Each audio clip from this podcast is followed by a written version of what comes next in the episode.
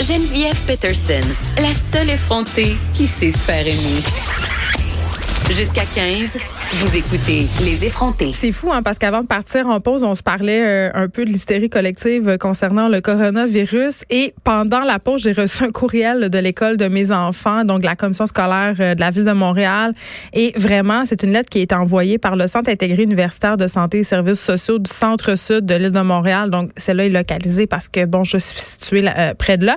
et vraiment, c'est une lettre parce que les parents n'arrêtent pas d'appeler à l'école. Il y a beaucoup d'absences. Il y a des parents qui empêchent leur enfant à d'aller à l'école. Donc, c'est un état de la situation. Il y a même des recommandations euh, pour tous, les mesures d'hygiène de base. Donc, on nous rappelle euh, les mesures d'hygiène et on nous enjoint à ne pas paniquer. C'est pour vous dire à quel point, en ce moment, on est dans une espèce de, ben, de panique, de panique sociale entourant euh, le virus, le coronavirus. Mais comme le disait notre expert, le directeur de la santé publique de l'Estrie hier, à date, là, il n'y a rien pour écrire à sa mère. Lavez-vous les mains, portez-vous, portez un masque. Vous pensez que vous êtes contaminé par le coronavirus, ça vous empêchera peut-être pas d'être contaminé, mais ça va vous empêcher de le donner. Mais si vous revenez pas de la Chine, ou si vous avez pas eu de contact avec des gens qui ont été en contact avec le coronavirus, là, vous pouvez continuer euh, à écouter la petite vie. Tout va bien aller.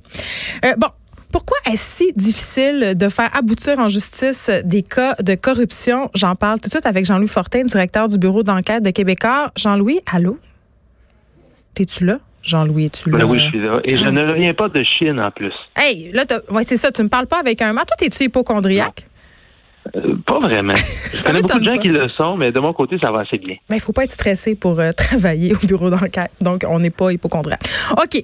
Euh, on se parle de cet article dans le journal de Montréal qui fait un peu le portrait, si on veut, d'une célèbre procureure de la couronne. Céline Bilodeau est son nom. Cette femme-là, elle est spécialisée. c'est l'une des meilleures, en fait. C'était parce que là, elle s'en va à la retraite. C'est pour ça qu'on a fait un peu cet hommage-là. elle était spécialisée dans les cas de fraude, les cas de corruption et elle, à part en prévenant ceux qui vont euh, en fait la remplacer, elle dit écoutez, ils l'auront pas facile avec des dossiers excessivement difficiles parce que euh, juste euh, avant qu'on se lance, Jean-Louis, je veux juste pour ceux qui connaissent pas nécessairement le travail de madame Bilodeau, en 33 ans de service, elle a été impliquée dans des dossiers quand même assez importants, la mise en accusation pour corruption de l'ex-maire de Laval Gilles Vaillancourt hein, que tu connais bien. Et bon, elle a contribué aussi à la, à la condamnation, je sais pas si tu te rappelles de toute la saga Sinard qui avait volé des droits, euh, en fait, qui avait volé la propriété intellectuelle de Claude Robinson, une fraude de 120 millions de dollars. Donc, tu sais, c'était pas des petites causes. Là. non, et autant Sinard que Gilles Vaillancourt, ça a été deux grands succès pour la couronne. Hein, des affaires de corruption ou de fraude dans le cas de Sinard où euh, on a été capable d'obtenir non seulement des mises en accusation, mais des plaidoyers et des verdicts de culpabilité, donc des peines d'emprisonnement. Madame euh, Bilodeau, il faut bien le dire, là, même si elle était discrète, même si elle travaillait dans l'ombre, elle a eu de grandes réussites dans sa carrière. Et c'est rare qu'on l'entendait. En fait, elle ne parlait à peu près jamais, hein, parce que les procureurs de la couronne ont toujours un, devoir de réserve, mm. comment pas les dossiers en cours. Donc, c'était une chance un peu unique qu'on avait de lui parler au moment où elle, prend sa retraite. Bon, et là, euh, tu parlais de, procès qui ont qui ont été euh, qui ont abouti, si on veut toi, tu viens souvent à l'émission pour nous parler, euh, bon, de dossiers de fraude, de corruption qui, qui n'auront pas lieu, qui ont avorté, si on veut, de poursuites qui mènent à rien. C'est un secret de polichinelle quand même euh, qui a rendu au procès faire condamner des gens, surtout quand il s'agit de corruption, ça s'avère une tâche euh, excessivement difficile. Pourquoi? Que le crime de corruption, contrairement par exemple, je vais te donner un situation un peu extrême, une, introduction par effraction suivie d'un meurtre. Mais mm. les policiers sur la scène de crime, OK, la porte est enfoncée, il y a des traces de pas, il y a des empreintes digitales, il y a des projections de sang, il y a plusieurs éléments matériels qui permettent de prouver le crime. Il y a peut-être une caméra de surveillance qui a vu le criminel entrer, etc. Il y a un corps, hein, à la base, ça aide à prouver un crime.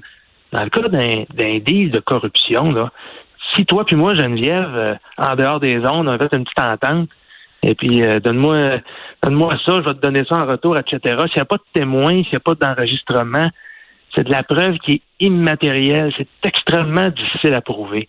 Et dans presque tous les cas, il faut, quand il y a un, procès pour corruption mm.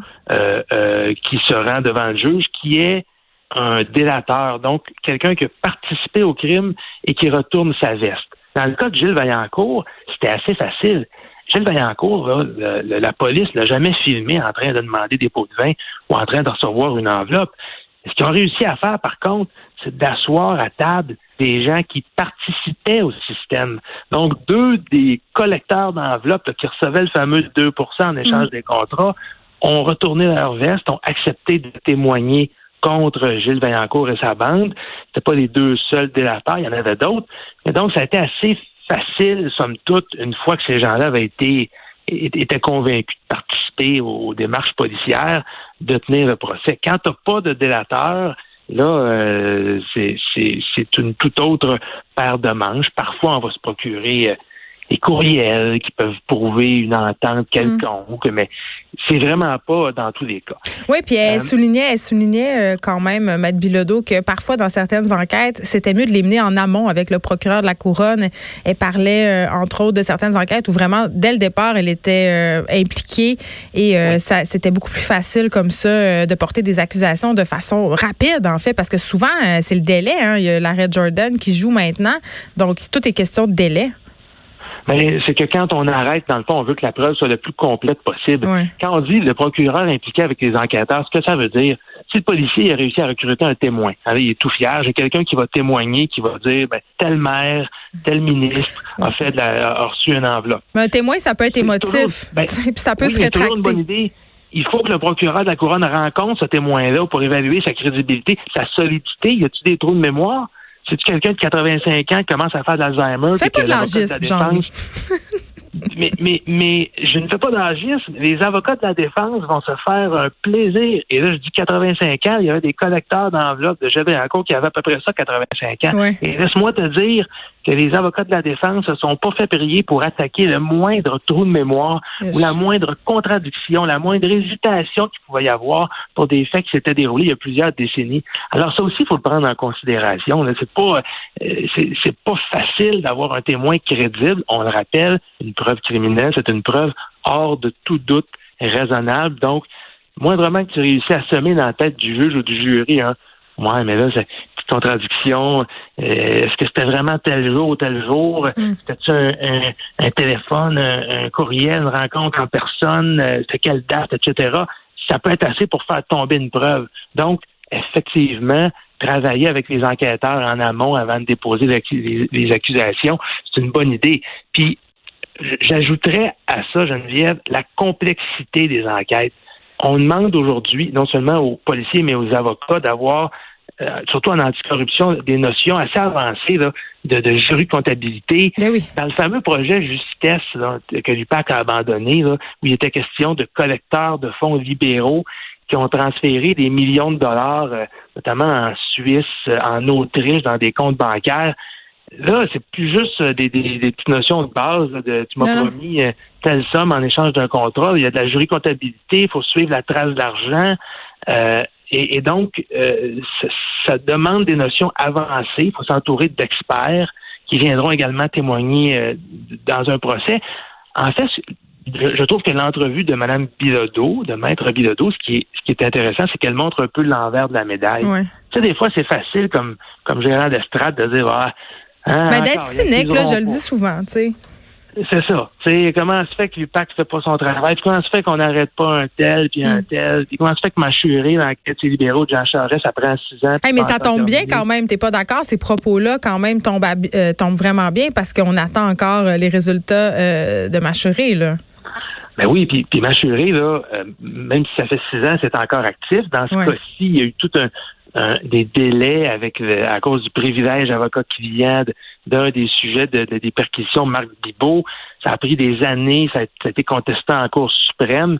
Mais tu peux être sûr d'une chose, c'est que dans Machuré, il y a des avocats du DPCP présentement qui conseillent les enquêteurs de l'UPAC, qui leur disent Ouais, ça, avec cette preuve-là, on n'est pas tout à fait solide, ça va en prendre davantage. Ouais tel témoin, d'après moi, là, quand on va l'emmener dans la boîte devant le jury, là, ça passera pas. Fait qu'allez, allez me bonifier, euh, allez me bonifier cet aspect-là du dossier. Alors, c'est normal que ça prenne des années, puis je trouve que l'entrevue de Maître Biedou, elle permet de comprendre ça, de se faire un peu, de, de, changer de rôle, de se mettre dans les des procureurs, puis de dire, ouais, c'est pas nécessairement toujours évident, aussi facile que dans un film hein, où il y a toujours le, grand coup de oui, la justice triomphe. la preuve euh, qui fait tout tomber. Là.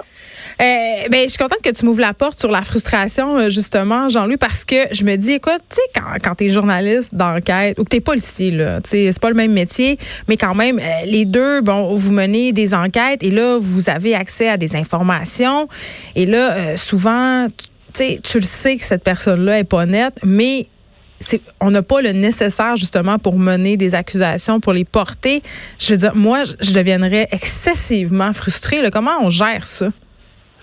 Ben, on se dit qu'avec l'impact, euh, et, que ce soit, tu as raison de dire que notre, rôle comme journaliste d'enquête n'est pas le même que les policiers. Ben, on n'a pas de pouvoir de perquisition, euh, ça mènera pas à des arrestations, etc. Mais on se dit que l'impact de notre travail est si grand sur la réputation de quelqu'un que il faut le, fardeau de preuves très élevé qui nous est imposé, autant à la police qu'aux journalistes d'enquête, euh, euh, c'est une bonne chose. Hein. On ne pourrait pas euh, seulement à partir d'une rumeur ou d'un fait plus ou moins corroboré, plus ou moins solide, publier un article ou déposer des accusations contre un, un, individu, quel qu'il soit, que ce soit l'ancien premier ministre ou que ce soit un kidam, un inconnu. Là. donc, on se console en se disant, ben, peut-être qu'on n'avait pas. Oui, ça peut être frustrant, euh, mm. effectivement, mais des fois, ça te pousse à travailler plus fort. À dire, euh, un, policier va se dire, bon, regarde, on va aller chercher le complément d'enquête, puis on va, on va en, asseoir d'autres témoins, puis on va en faire d'autres perquisitions. Puis, nous, comme journalistes, ben, on va, on a essayé cette avenue-là, puis on va convaincre un tel de parler. Puis, donc, ça nous, oui, ça peut être frustrant, mais en même temps, ça nous, ça nous nourrit, ça nous pousse à travailler plus fort. Et puis, quand on, quand on obtient un résultat, qu'on est capable de, démontrer qu'il y a eu une, des gestes douteux qui ont été commis, mais je pense que dans un cas comme dans l'autre, ça, ça sert bien l'intérêt public. Ben oui, ça fouette. de montrer ces situations-là. Puis il y a des enquêtes, euh, il y a des émissions aussi, euh, des textes dans les journaux qui ont donné lieu quand même à des grandes enquêtes. Jean-Louis Fortin, merci. C'est toujours un plaisir euh, de te parler, directeur du bureau d'enquête de Québécois. On se parlait de cet article sur la future ex-procureure de la Couronne, Mathilde Bilodeau, qui quand même disait, écoutez, c'est vrai que ça fait du bien au cynisme quand même de dire la population de grandes attentes. Il faut pas oublier que même si tout le monde a la volonté de faire aboutir ces dossiers-là, ça demeure extrêmement difficile. Et comme le soulignait Jean-Louis,